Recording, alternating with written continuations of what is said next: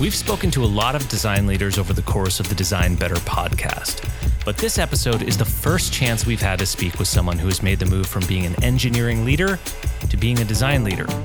Naveen Gavini, head of design and user experience at Pinterest, spent time as an engineering manager and then as head of product engineering before taking on his current role. And he brings a unique perspective on leading design teams with him from his journey. We speak with Naveen about how they knit different disciplines together at Pinterest and explore what he's learned from scaling a team in hyper growth. We also ask about the strategic advantage that co founder Evan Sharp's design background has brought to the company from day one. So sit back and enjoy our interview with Naveen Gavini. As a Design Better listener, we think you'll enjoy Tools and Weapons. It's a podcast hosted by Microsoft's Vice Chair and President, Brad Smith. Brad's conversations with leaders at the intersection of the promise and perils of the digital age touch on some fascinating topics, like the new AI economy and how AI is becoming a tool in the battle against hunger. On a recent episode, Brad was taken to Venice, Italy, where he connected with Yves Ubelmannhoff of Iconem it's a startup that specializes in 3D digitization of endangered cultural heritage sites. During the relative quiet of the pandemic, Yves and his team used drone capture photography and some powerful AI tools to create a full scale digital twin of Venice, a city threatened by climate change and over tourism. How cool is that? On tools and weapons, Yves tells Brad how he's using this incredible technology to help preserve some of the world's most endangered cultural heritage sites in pristine detail so they can be studied and appreciated for generations to come. To stay current on some of the most innovative people working with AI today, you should subscribe to Tools and Weapons with Brad Smith, wherever finer podcasts are served. Naveen, thanks for joining us on the podcast. We're excited to talk to you. And maybe we could start from the beginning. You've got an interesting background. You are an engineer, and we'd like to dig into that. But first, maybe you could tell us what was life like growing up? Sure. First, thanks for having me on the podcast, guys. So, growing up, I actually grew up on the East Coast. So I was born in Brooklyn, New York, and raised in New Jersey. I was raised in a town called Edison, which coincidentally is uh, where Thomas Edison invented the light bulb. It's pretty cool if you haven't been there. He still has a lab there that you can visit and see kind of all of his inventions and what he was doing back in the day. So, yeah, I mean, growing up, I had a great childhood. I was really just fascinated with technology, and it was the early days of computers, and actually, maybe not computers, but computers and the internet. And my parents, I don't know, I think they had like a Pentium 2 processor computer with a dial up modem. And it was just super exciting to me to dial into the internet at the time and, and just tinker around and tinker around with both technology and the internet. And eventually ended up getting into building things on the internet. And that stemmed from this fascination that you can actually produce something on one side of the world and that someone else who doesn't know you can dial into the internet and then actually see and interact with what you built on the other side. And I thought that was just so, so cool. And so at a really early age, I was actually building these websites and I was just so fascinated with building really engaging and visual experiences that were really contradictory to the internet constraints of the time. So the pages that most people were building were really text heavy.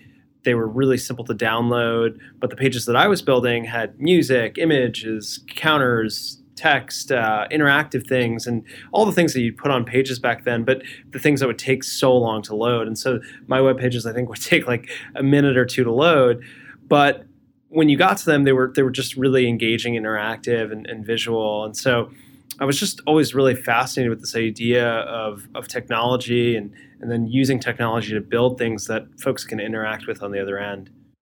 Was there someone in your family who was also into the internet? Did someone introduce you to it? Did you have that moment where you saw it for the first time? No, it's weird. I don't know. Like my parents just had had a computer. My dad was pretty good. I would say like he was okay at, at, computers, and I think he still gives me crap every now and then about being the person to teach me what I know about building things. But uh, probably no, right. Yeah, he probably is right. And uh, but but it was just you know it was just kind of coming home from school and, and tinkering around and kind of just learning as I as I go. And I think that's kind of how kids learn today, which is pretty extraordinary. But that's kind of how I pick things up. So, what was your first website that you built? Oh gosh, I don't actually remember. I don't think it really had a clear purpose. It, it, was kind of all over the place. It highlighted the music I liked at the time, maybe the video games I played and I was really into. So it was a bit all over the place, but it was almost like my little place to self express who I was to my friends and folks in school and my family. I think that was it looking back, I think that the funniest thing about it though was that I think all of my friends didn't even really know how to access it at the time. So it was more of just this cool way to show off who I was to whoever who could find it. And did that build relationships? Like, did that make you cool in the eyes of some of your friends? Well, I think for some folks, they were like, "Wow, how did you do that? That's really awesome! Like, mm-hmm. I want to, I want to build a, a web page too." And I think GeoCities came not too far from there, and people mm. were building all sorts of similar sites by then. It was just an interesting way to kind of put a profile online, right, of like who you were. And I think that was pre, you know, MySpace, Facebook, mm-hmm. or any of the other, you know, things we have today, like Instagram. So I thought it was just a really interesting way to kind of self-express yourself. You lucked out because you, you started out with the Pentium 2. I remember starting out with the TRS-80 with a tape drive. It would take about 10 minutes to load like a simple graphics program. Yeah. So, and then so sort of post early education years, what program did you study in college and what got you kind of deeper into the technical side of, of computing? You know, the funny story is, is I took a class in high school that was around like programming and I absolutely hated it. And I mm. actually walked away and was like, hey, this is something I never want to do again. And the reason being was that we were building these programs that were designed to be used on like the command line per se. And so and you would build mm-hmm. you know these library book checkout systems these really rudimentary types of applications that don't really have an amazing purpose but demonstrate the ability to kind of build things. And so you know the thing that i just couldn't get my head around was who would actually use this? Like who would open up like a yeah. terminal type in an input and then get an output when like everyone was using graphical user interfaces. And so that leap to me never really was there. And it was interesting because at the time, when you look at computer science and you looked at these different engineering disciplines, the user experience really was ignored. It was more like, hey, the algorithmic side, or how can you build something that not a lot of people see or interact with, but that is like very complex in that nature. And so it wasn't until college where I took a class actually more as like a, a way to get an easy A in college in my in my schedule. And so so basically at that point I ran into a professor and he taught it in a way that was more problem solving and, and in a way that was more opening to, hey, you can take these skills and apply them to not just building programs, but you can apply them to many different aspects of life and other things. And that really opened my eyes back up to this idea of engineering. And so that's kind of how I looked at it. But really, the appeal was always solving problems that can have a tangible impact on, on a person and how they can interact with the end output or result of what you were building. The way that you're describing your first programming experience sounds a lot like my experience with trigonometry. It just made no sense. I had no idea what this was going to be used for until I took physics and then I realized, okay, that could be interesting. We could we could do something cool with this. But so you went to Rutgers and studied computer science, is that right? Yeah, computer science and engineering, yeah it's kind of a big leap to fiddle around on the web and build a web page that kind of shows your favorite music and video games and stuff and then deciding you know what i'm going to go to college i'm going to study this and get a degree in it can you talk a little bit about the tipping point where you decided i want to focus and get a degree on this and then maybe talk about what that experience was like at rutgers I think probably like most folks going into school, I had no idea what I wanted to do. And the most difficult thing about engineering was everyone kind of was like, oh, you should look at engineering. And I would ask people like, what what do you do as an engineer? Like, because I actually think there's many forms of engineering, right? You could be building bridges, you could be building buildings, you could be mm-hmm. um, doing rockets, and so nobody really actually was very specific. It was all very vague and just said you build stuff and and that's like the most vaguest definition you can give mm-hmm. to somebody it's like okay well what am i going to be building like is it hard uh, will i like what i'm building do i have a say in it and so you don't really know a lot and so for me actually my path was probably like many other folks i kind of followed what my friends were doing and so you know mm-hmm. some of my mm-hmm. best friends were like hey I'm going to go and do civil engineering or I'm going to do biomedical engineering. And that's actually the path that I initially went down. I was like, oh, that sounds really cool. And so I was really interested in the intersection of uh, medicine and engineering, of just building kind of prosthetic devices or pushing mm-hmm. forward the medical field through technology. And so that's actually what I was originally starting out doing. And right around that same time I was taking that programming class that changed my thinking, I ended up getting a job at the university working within this small group called the OSS, which worked on the university's backend systems, webmail, and websites. And what was cool about getting this job was, it was the ability to actually try out putting some of those theoretical skills learned in class into actual practical applications. And so I could see the things that I built being used by friends, by faculty, and it was it was just a really cool feeling to see that. And this made me feel like one, hey, I can do this and it's a ton of fun, but also that it was just so cool to see people using the net result of what you built. And so it was something that at that moment in time decided, hey, I really want to do this beyond just school.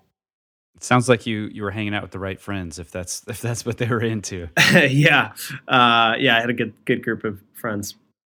Fast forwarding a little bit into your you know the beginnings of your professional career, it looks like you were at some more established companies like Yahoo for a bit, but then you joined Pinterest in an individual contributor role in 2012, and then sort of paralleling the hyper growth of Pinterest, it looks like your leadership curve was very steep. So you had your first managerial role in 2014, and then you're head of the product engineering in 2016, and now you're head of design, which we want to really dig into that some more. But maybe first you could just talk about what's your arc been like at Pinterest, and what was it like paralleling that that hyper growth? It's interesting. I, I feel like I was very, very lucky and fortunate where my interests met with people and teams and companies that just like it was really great timing. And so when the iPhone first came out, 2007, 2008, I got really into iPhone development and I was just captivated by this idea. If we talk about my childhood of building web pages people can interact with across the world, the idea that you can build something and put it on a physical device that somebody mm-hmm. could actually touch and feel and uh, manipulate. That was the kind of nirvana of you know building web pages right and so i was really fascinated about building things there and so when i came to pinterest uh, in early 2012 it doesn't sound like that long ago seven years but in the technology span, actually, mobile apps at that time were, I think, in their very early stages. And so yeah. many of the products that we use today, like Uber, Lyft, Pinterest, Instagram, they didn't actually exist or they didn't have much of a, a user base at the time. And so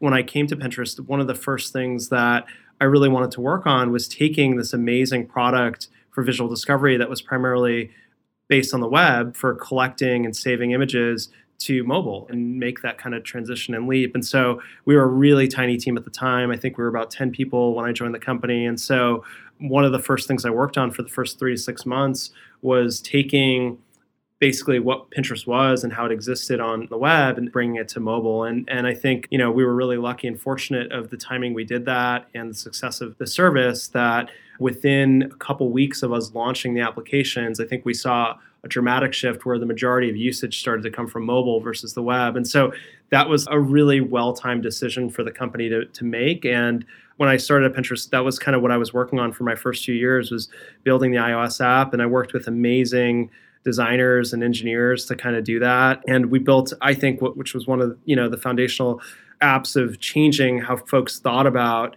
applications on iOS. And so we introduced like this iconic two column grid layout, which I think a lot of folks use now for visual discovery. But that was a very hard challenge, both from a design perspective, but also an engineering perspective to build that to load all those images, to download all those things over a slow internet connection, no matter where you were in the world, was really exciting. And so those were kind of early challenges that we faced. And then kind of how do you grow and scale and make those apps more robust and obviously globally more applicable to everyone. So that was a journey for a while. And then as the company scaled, I was really fortunate to kind of grow with it.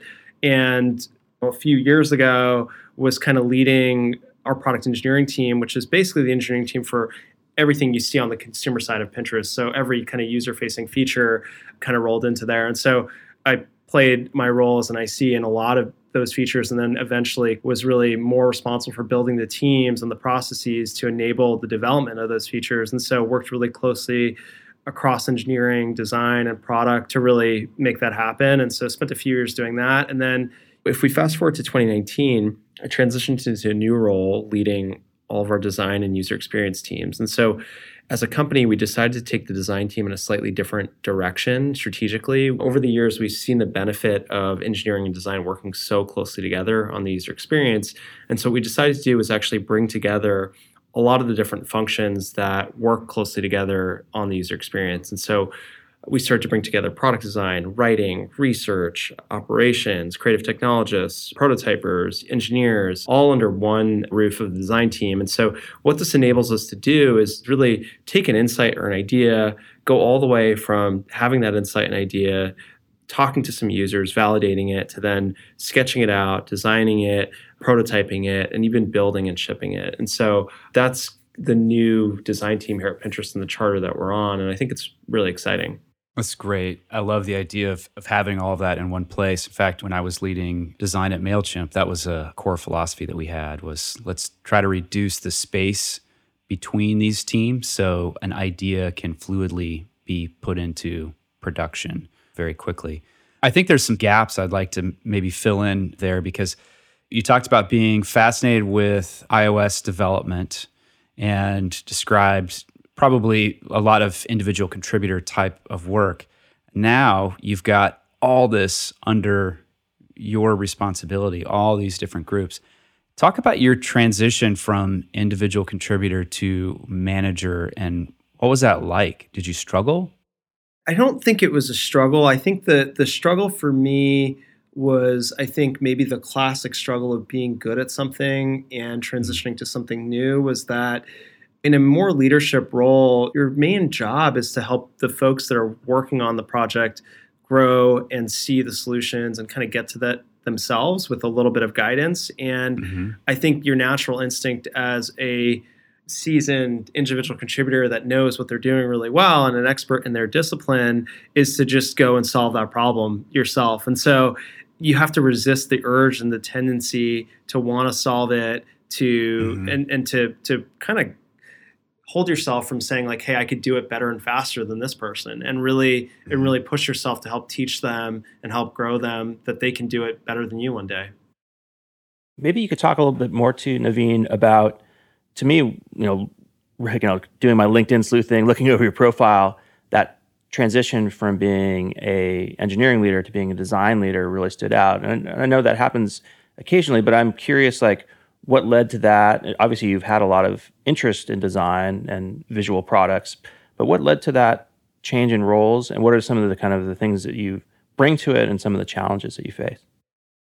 I think it is an interesting transition. And over my past year with the team so far, like I've talked to a lot of other design leaders in industry just to understand like more about the role, like what I should know, what I should be doing, getting to know how I should play the role. And I think all of them said the same thing, which was like, you know, that's a very unique setup you guys have going there. And I'd be really interested to kind of see how it plays out. And I think it is one that is largely predicated on my knowledge of Pinterest and the product and the company and our challenges and the teams and the structure. And so, so I think it is it's, it's a unique opportunity that I think we're trying out here and we'll see kind of how it goes. But I think the things that have been really exciting in terms of the possibilities that it's opened is the tighter integration between design and engineering. And so for me traditionally, even though I think like formally you can call me an engineer, you know, I've never really associated myself with being an engineer or a designer. I've always just kind of thought of myself as like a builder, a builder of products and a maker of things. And I think that the culture that we're trying to create here at Pinterest is unique in that way where from the very early days even when I started at the company, we had a company value that was called knitting. And, and the idea was that we would be able to produce solutions that were incredibly good. They were well thought out. They were beautifully designed. They were really functional. And the reason we were able to do that is if truly the disciplines come together and work seamlessly. And I think if you've ever been in a team that has had that, it's almost this magical thing where the disciplinary lines fade away and it's almost like the designer is part engineer, the engineer is part designer, the product manager is part engineer, and, and everyone is actually kind of playing each other's roles. And the net result is that amazing product that you wouldn't have been able to do on your own. And so I think I was really fortunate to be at Pinterest through the journey where we had that, those magical moments with teams and products that we've built. And I think a lot of the beautifully designed things that you've seen come out of the team over the years, being in those environments and seeing what's produced those enables us to try to create that environment at a bigger scale with the engineering and design teams today. And so I think that that is some of the unique things that uh, we're trying to cultivate in the culture and some of the unique things that I think I bring to the role, obviously, with my engineering background. And then I think the other thing I would say is that there is the ability to see things a bit differently from the traditional disciplinary background. And I think that brings its set of advantages. It also brings a set of disadvantages. On the advantages side, is I think it really allows us to understand the constraints better and educate ourselves on, okay, well, we are constrained by potentially like how this product can be built or the end requirements we need in the systems to be able to make it work. And so those can then be applied as design constraints historically, like when I've worked in teams, design constraints have really come out of product requirements or come out of what research says as insights, but but to really think about the underlying systems and how they work and then to be able to design better solutions that work together with you know the technology that's powering the service uh, allows us to build bet, better net end solutions. And so I think that's that's really interesting. On the disadvantages side, I have to be really honest with myself every day that I didn't come from a formal design background. And so what that means is that when I look at a process or a way we work, I might have a very different idea of how to ideally do that, but I need to balance that with really understanding why we do things the way we do. And so that sometimes takes a little bit longer to do.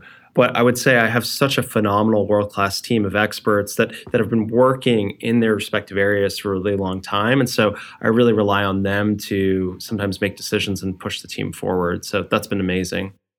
We've heard something very similar in interviews with folks at Google where they have meetings and they say, sometimes you can't even tell who's a product manager or product owner who's an engineer and who's a designer based on the conversations that they have about the product. They're so centrally product focused and experience focused that, as you described, the disciplines, the walls of the disciplines start to just kind of fade away and the team really integrates. And that's kind of the holy grail of EPD, engineering product design, is that it feels super integrated. But I want to play devil's advocate. Why choose an engineer, someone with an engineering background, to lead design why not choose a designer to lead engineering? And I would say, why not? That's where, for me personally, I see less of the disciplinary lines and more of just the capabilities uh, of that person. And so, if you look at somebody as a, as a more famous example, if you look at Tony Fadell, who is arguably the father of the iPod, it's hard to look at him and say whether he's an engineer, whether he's a designer, an inventor, an entrepreneur. He's all of these things. And I think that's what makes him so unique and so special. And so, and similarly at Pinterest, you know, we see the same thing. We don't really see the disciplinary lines as much. We have a lot of people that have moved between functions. We've got analysts that are now PMs. We've got designers that are PMs, engineers that are now PMs, PMs that have become designers. And so, in many ways, embracing that diversity of perspective is really really awesome. And so you know i think if there are capable folks that come up from a technology background that then choose design that want to go and do engineering uh, or are designers by trade but then have gotten really into engineering and want to lead an engineering team i actually don't see a downside to that but they have to be capable right? And so i think there's more than just where they've come from. It's like what have they done? What are the projects or teams that they've built? And how does it work you know at the end of the day? And there's folks on our team that actually I would say, are formally trained as designers, but if you were to talk to them and look at their day to day work, you would easily think that they were an engineer. So I can see it go in many different ways. Let's dig into that capable because I think there is something, you know, there's some truth to that. In my experience, some of the best designers I've worked with have this cross functional understanding. Like they could build an app from scratch, write code, and design it as well. What does capable mean when you think about your skill set and what you bring to the design team? What is capable in your mind? I think this is ever changing and evolving, right, as, as our industry evolves. But I would say today, the things that I look for that make a really great person is I always give the analogy that there's kind of two ways to think about hiring and growing talent. And one is like to look at very good specialists that are incredibly good at what they do. They're maybe mm-hmm. world class at what they do, but they're great at that one thing, right? And so mm-hmm. if I was to take like a sports metaphor, they may be a great three point shooter, but all they can do is kind of shoot three pointers. And so bring it back to design, somebody may be really, really great at the visual craft of design, and that's awesome. But I think what more and more what I see the trend going to, and especially here at Pinterest and maybe even in industry, is that the ability to be a great athlete, to be able to kind of do more than just one thing is very, very valuable, right? And so, mm-hmm. not just being able to do visual design, but being able to then take that visual design and to be able to prototype interactions, to be able to bring it to life, to be able to put it in someone's hand and see what it feels like, right? It's that evolution of just visual to product design.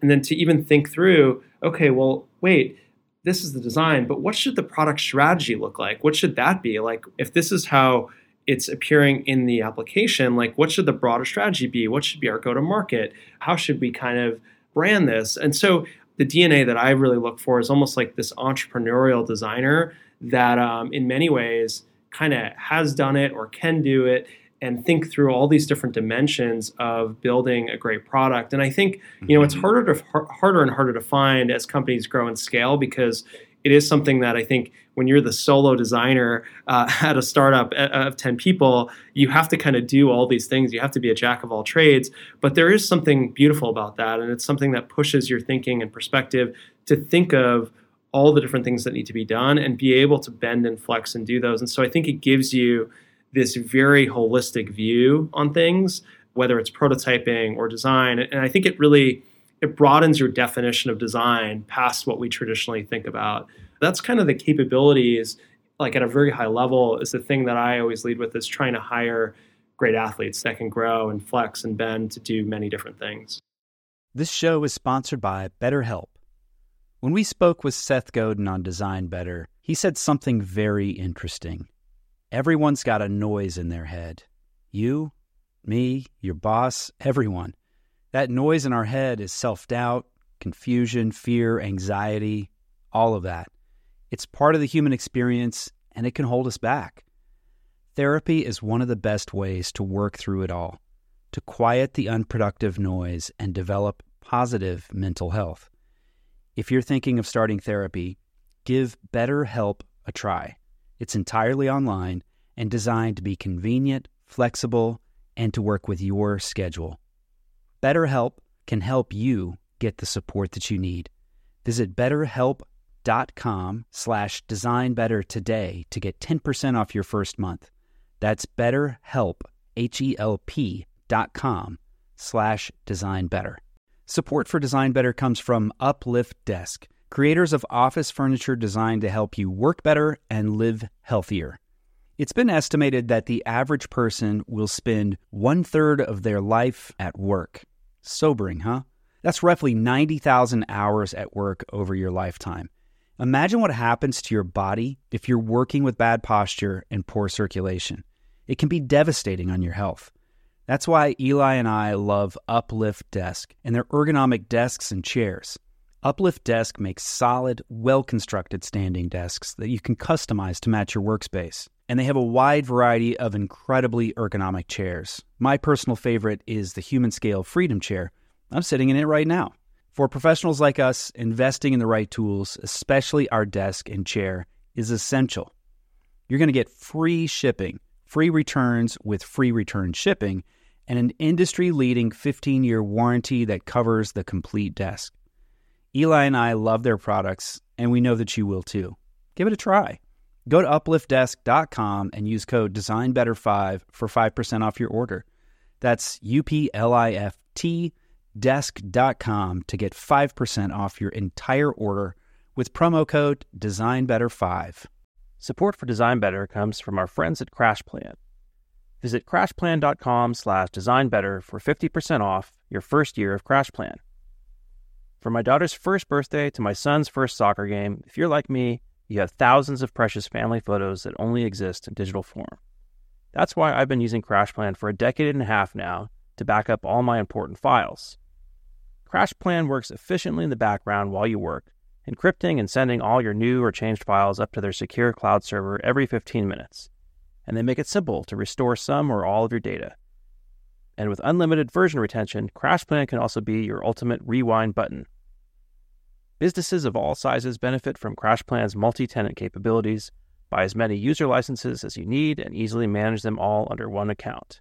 Go to crashplan.com slash designbetter for 50% off your first year of CrashPlan.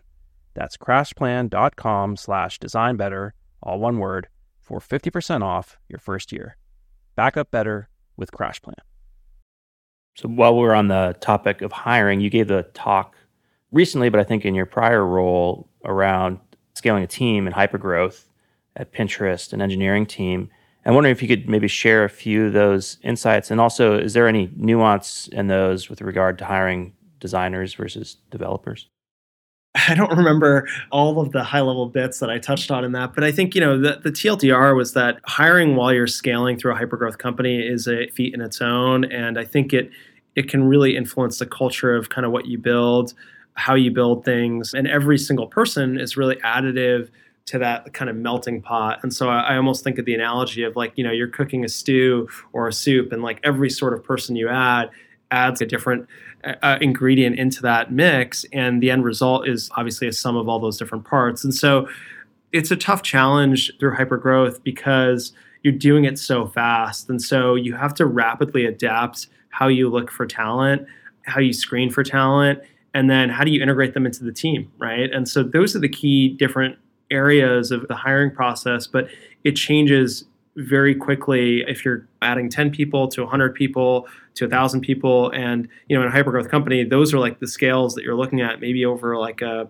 three to five year period which is pretty crazy. And so so i think you you run into a lot of challenges there. And i think what i would say is like a lot of the challenges that we face on engineering and scaling that team are, are, very similar to design. I think obviously for us, the engineering team is a lot bigger than our design team, but a lot of the same challenges and who we look for, what is the mindset, what is the background, and this analogy of hiring great athletes is, is something that we were trying to do on the engineering side as well, is, is try to hire folks that could design actually engineers that maybe were you know the sole designer and engineer at their at their previous startup or have AI towards great user experiences because I think when you hire those people and you put them together they all really complement and balance each other really well. I think a lot of it is definitely translatable.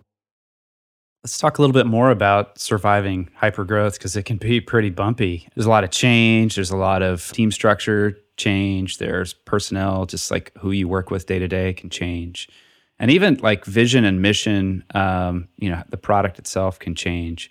And maybe even more pertinent pinterest went through an ipo in april which leads to a lot of change too. How have you personally navigated the constant change inside of the organization? The thing i always tell people is that change is kind of inevitable, you know, and it's change is almost like a product of success, right? And so if you're successful, things will change. And, and in some ways, like if there's no change, a lot of times it points to you not being successful, right? And so, you know, I could recall in my early days, I was I was uh, at some of the bigger tech companies, and during that time, I think the max amount of change in like a one to two year time span was one person joining or leaving your team to go work on a different team in you know the big company and and uh, and that wasn't that fun or exciting but you know in contrast you know my first year at pinterest i think we went from like 10 to 100 people right and so that's tremendous amount of change and i think that the biggest thing that i always tell people is basically to always just question what you're doing because what you're doing today is guaranteed just not going to work in probably two to three months. And so I think it's always having that questioning and inquisitive mindset of like, well, how could we make this better? How could we tweak this a little bit more? And not being satisfied or complacent with the different processes or things that you're doing today. And so, as a, as a very general like example, when we were really small, you know, when you're just about 10 people at a company and you have to talk to someone about an issue. So let's say Eli and Aaron, we, we want to get together and basically talk about how we should design the sign up page for Pinterest. And we would basically just probably be at our desk and say like, hey, let's just mm-hmm. grab this whiteboard and, and kind of jam together and we draw and we talk and everyone it would be out in the open. Everyone can kind of hear Sally would chime in from the side and say like I think that's a dumb idea. And you know just as you scale that number by 2x and you have 20 or 30 people that idea probably doesn't work. And you probably need to maybe huddle around a beanbag in a different room. And then you know when you have 50 to 100 people you might have to have like send an instant message or a slack message and or send an email. And so just the basic ways of communicating change in just when you factor out like a 2 to 3x increase in employees. And so that just shows as an example and that, and that could happen over you know a year's period. And so it just shows like as an example and one factor of communication that you have to constantly tweak what you're doing or it's just going to break. And i think a lot of the success of hypergrowth companies is being able to see around those corners before they happen right? Before you kind of run into a wall being able to know that hey that hurdle's coming and you can kind of go around it before the call we mentioned we want to dive into design ops a little bit because Pinterest is certainly held up as an example of having a great design ops team. And we've spoken a lot with uh, Meredith Black. She helped us with our design ops handbook.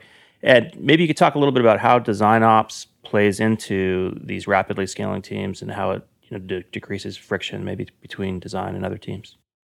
We are so lucky to have a world class design operations team here at Pinterest, and in large part thanks to Meredith pioneering the team.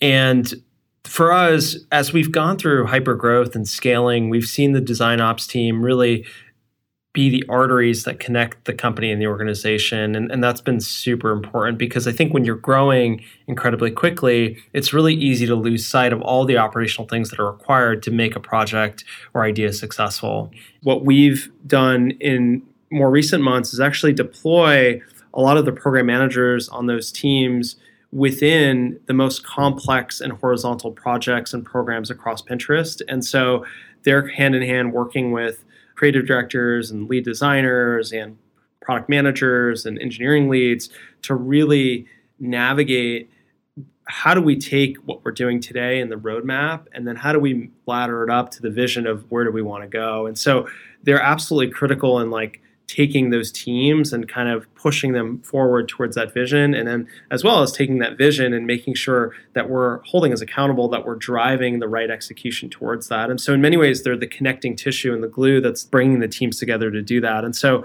we found tremendous value in, in the design ops team and, and i think that's one that's at the product level and then two i would say at the team level they do a really fantastic job of thinking through programs that could just enable a better designer experience. And so we kind of have the team today split into two focus areas, one of which is, I would say, product focused programs that are more focused around how do we make a better product. And so it's working on the, the big, complex, horizontal projects that span many different teams and initiatives. And then the other side of it is the designer experience. And so making sure that all of the functions within design work well together, that we're really inclusive with our process of thinking through all the different disciplines and how they come together, optimizing that process of, of how do we work together, and then thinking through what are the different ways that we can actually move faster together as a team. Uh, and so that's you know the evaluation of new tools and processes and making sure that we're constantly evolving and, and being able to see around those corners that we talked about earlier. Naveen, design ops, the way that we see it, it's become a very hot topic in about the past two years. And the cause is that design teams are scaling like never before. Just a couple years, like if we saw a team of 20 designers, that was a pretty good sized team. And now we see design teams that are commonly 100 to 150, all the way up to like, I think uh, Google has 3,200 designers at this point and might, might have the, the biggest design team on the planet. I wonder, you know, coming from an engineering background, what sort of operational thinking do you bring in that perspective into the design team that might augment the existing ideas that are already in place around design ops at uh, Pinterest? How does that engineering perspective help? I think the engineering background definitely helps with the operational mindset that we need as we continue to grow and scale the design team. And I think there's a few things here in particular. One is that I think, you know, coming from the engineering background, generally the team sizes are, are a bit bigger. And so seeing how operational problems arise at scale has been really helpful to be able to see around those corners a little bit earlier. The second area I think that's also really important is to be able to understand and empathize with other disciplines and our cross functional partners of how they're thinking about the world and the product development process that we go through every single day. And I would say on the third one, you know, and this is the one that I've spent the most time on um, since being in role, was that thinking through what are the ways that our design ops team could have the most impact. And I think it's really easy as a team scales for a role like design operations to play much more of an administrative piece. And so taking on things that people wouldn't want to do. So taking meeting notes or helping schedule meetings or kind of, you know, more of the coordinational aspects that we would expect every leader or every designer to take on themselves. And so so it's really easy for those responsibilities to be pawned off to a design operations team. And so what I've been focused on is working with the design ops team to figure out what are the areas that they can have the most impact for the company that are closest to our development process.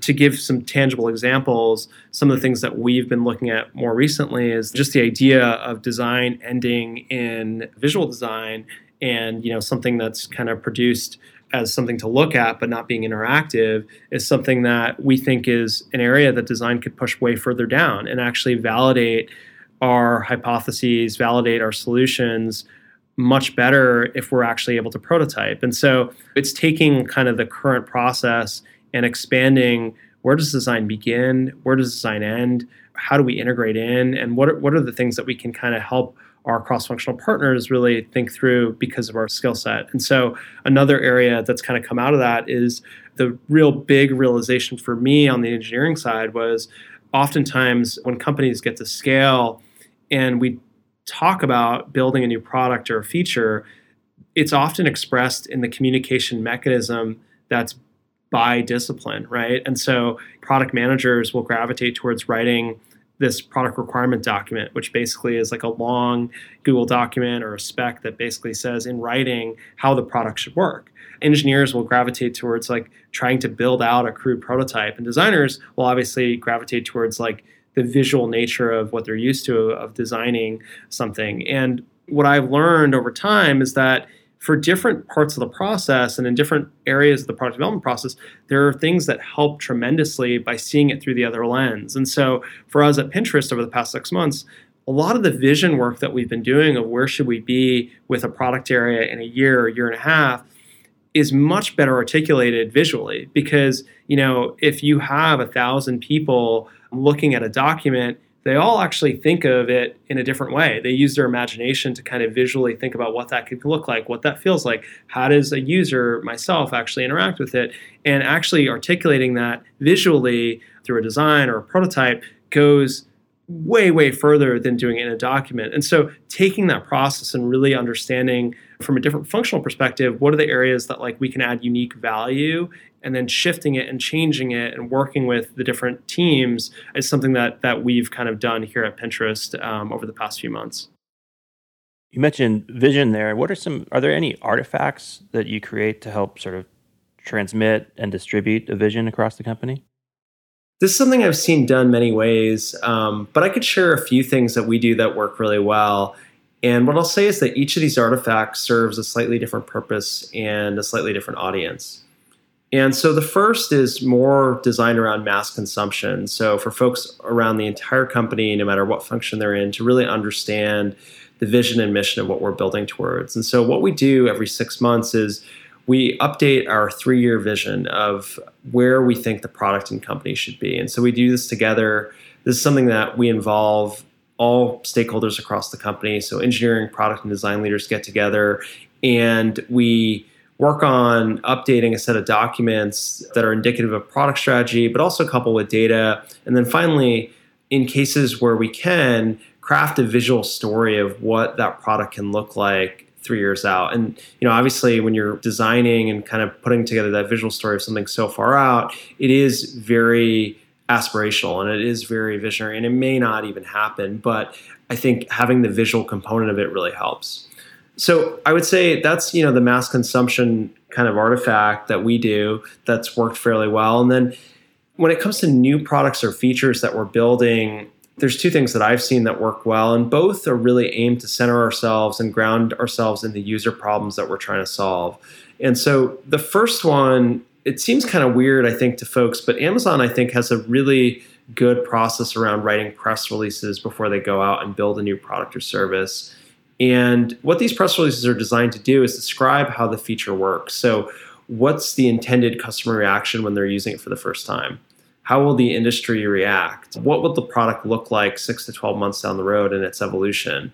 So, this is great at underscoring product strategy, the requirements that are needed, and really describing the customer feeling when they approach the product. So, I think this is pretty good and, and works really well when we're kind of getting off the ground. But sometimes there's still a leap to actually envision what the customer will feel when that product is built. So, more and more, we've been producing what we call story decks. And story decks are just a set of visuals or prototypes that together tell the story of what that product or set of experiences should look like in the future. And it's it's mostly visual. There's very little text. There's very little explanation. But what we found is that by seeing it in a visual form, or you know even being able to play with it as a prototype really motivates and inspires people. It really gets people to feel that vision and it feels real it feels achievable it feels like it's right there and there's not too much work to be done to get there. So we've had a lot of success with that approach when building new product ideas and kind of pitching them to folks around the company. Yeah it makes such sense that you guys create a you know very visual heavy artifact given your product and, and your business. I think that's that's great you have a co-founder, Evan Sharp, who is a designer, and you've so you've had design in your DNA from the very beginning. Maybe you could talk a little bit about some of the strategic advantages you feel that's given you, and also maybe, you know, there's a lot of folks working in companies out there that don't have that advantage. Are there any things that they can still learn and maybe try to infuse in their own culture, even if they don't have that design in their in their DNA?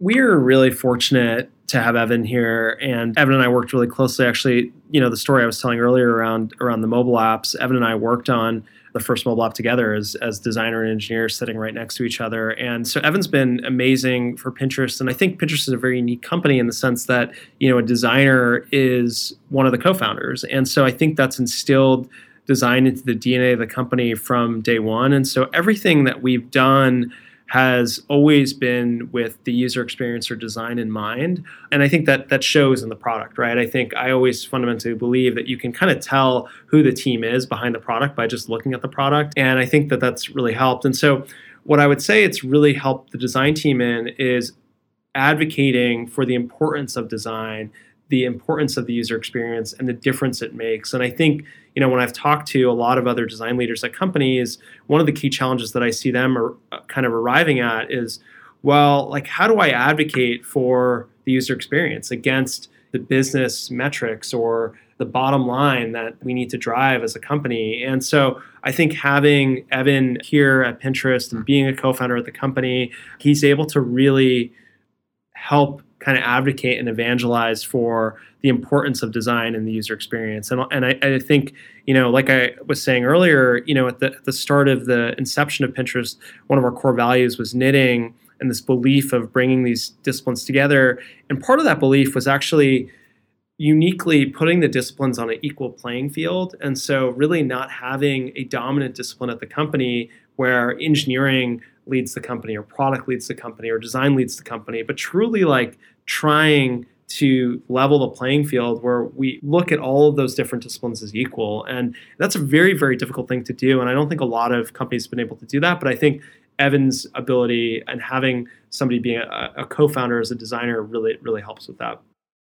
Just building on that idea of having equal footing between engineering and design how does that manifest organizationally? So we we talked a bit about you know uh, your background as an engineer coming into the design team and and building that into the mix and and having a lot of advantages, but do you also think about the way that you structure small teams? Do you build cross functional teams? What's the structure of those if you do have those? How do you make that play out organizationally? I think what we try to do whenever we kick off a project is think about the job that needs to be done and then what are the capabilities needed to do that right? And so we're launching a new product there may be certain things that need to be built from a product perspective. There may be certain things that need to be done from a marketing perspective. There may be certain things that need to be done from a technology perspective. And so we try to assemble a team that's aligned with the capabilities that needs to be done. But then also i think the most important and overlooked thing is to try to understand how those different individuals as individuals with their number of different skill sets can complement each other and come together to really work together to solve the end outcome right?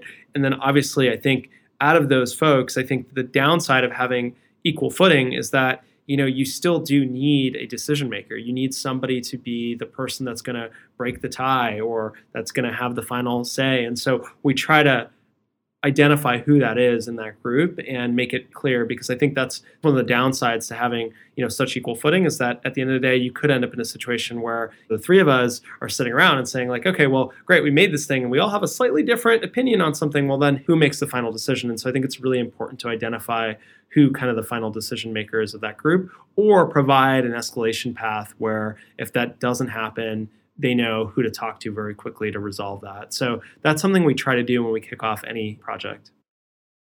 Do you have a sense for what the ratios tend to be in those cross functional teams, or, or does it vary? It varies based on the product, but I think it's anywhere from, I would say, probably six engineers to one product designer to one product manager. That's generally like at the low end. And then at the high end, maybe it's like 10 to 1. And do you have situations where you've got a lone designer in a team and they sort of feel stranded on the island because they don't they don't have a peer that they're working directly with? We try to organize ourselves into groupings where there are teams that designers work closely with in an area. And so there may be a bunch of designers that work on the core product. There may be a bunch of designers that work on advertising tools. There may be a bunch of designers that work on tools that are specific to businesses. And even though a designer may be the sole designer with a team of 10 engineers, they're working with other designers in a bigger group. And so it's never usually a case where they're on their own by themselves. And if they are, there's usually a creative director or someone that they can kind of pair with. But usually there's always somebody that they can kind of come back to, critique their work with, kick around ideas, you know, jam on and iterate on things. Naveen, we usually wrap up with our guests with a, a last question about inspiration. And this doesn't have to be in the realm of design or engineering, but just what's right now is inspiring you, whether it's a book or podcast or, or even a person? I get a lot of inspiration from cooking. Actually, I, I, really like to cook uh, when I'm not, you know, behind a, a, digital screen, and it's fun for me. And and you know, for me, I spend less and less time every day i feel like you know designing and building product and, and that's like really unfortunate. And so i'm able to kind of put that creative energy out in actually cooking. And i think in, in, in so many ways it's so similar to building products and it's so similar to being able to unleash that creativity. So i get a lot of inspiration from looking at what other chefs are making and kind of take that idea, but then put my own twist on it. And a lot of times I'll try to challenge myself and, and apply constraints of, hey, what is, I can only cook a meal in 15 minutes. What can I make? Or I can only use this type of method to cook something, or I can only use what's in my pantry. And so I try to have that be a creative outlet. And I get inspiration a lot from other really, really talented chefs. And, and there's an amazing Netflix series, Chef's Table, which I think if you're a creative minded individual, you can really start to appreciate just the thought that goes into not only the the cooking of the recipe, but just the entire experience of how you should experience the meal. And so a lot of chefs think through that entire journey of, of from the moment the food is taken from a farm to how it's prepared to then how it's plated and served to you to then how you experience it in the ambiance of the restaurant. And so so I think it's a really interesting area and that's that's where I look for a lot of inspiration. I look actually for a lot of inspiration outside of technology. What's your go-to like your signature dish that people know like if Naveen's cooking that, I want to I want to stop by. um, I'm pretty good at uh, making pizza, and uh, and I feel like I'm a little bit of a pizza snob nice. being from New York. So yeah, pizza making is, is a big one. I have a little pizza oven actually that's wood fire. It gets up to I think like 1200 degrees, can cook a pizza in like 45 seconds.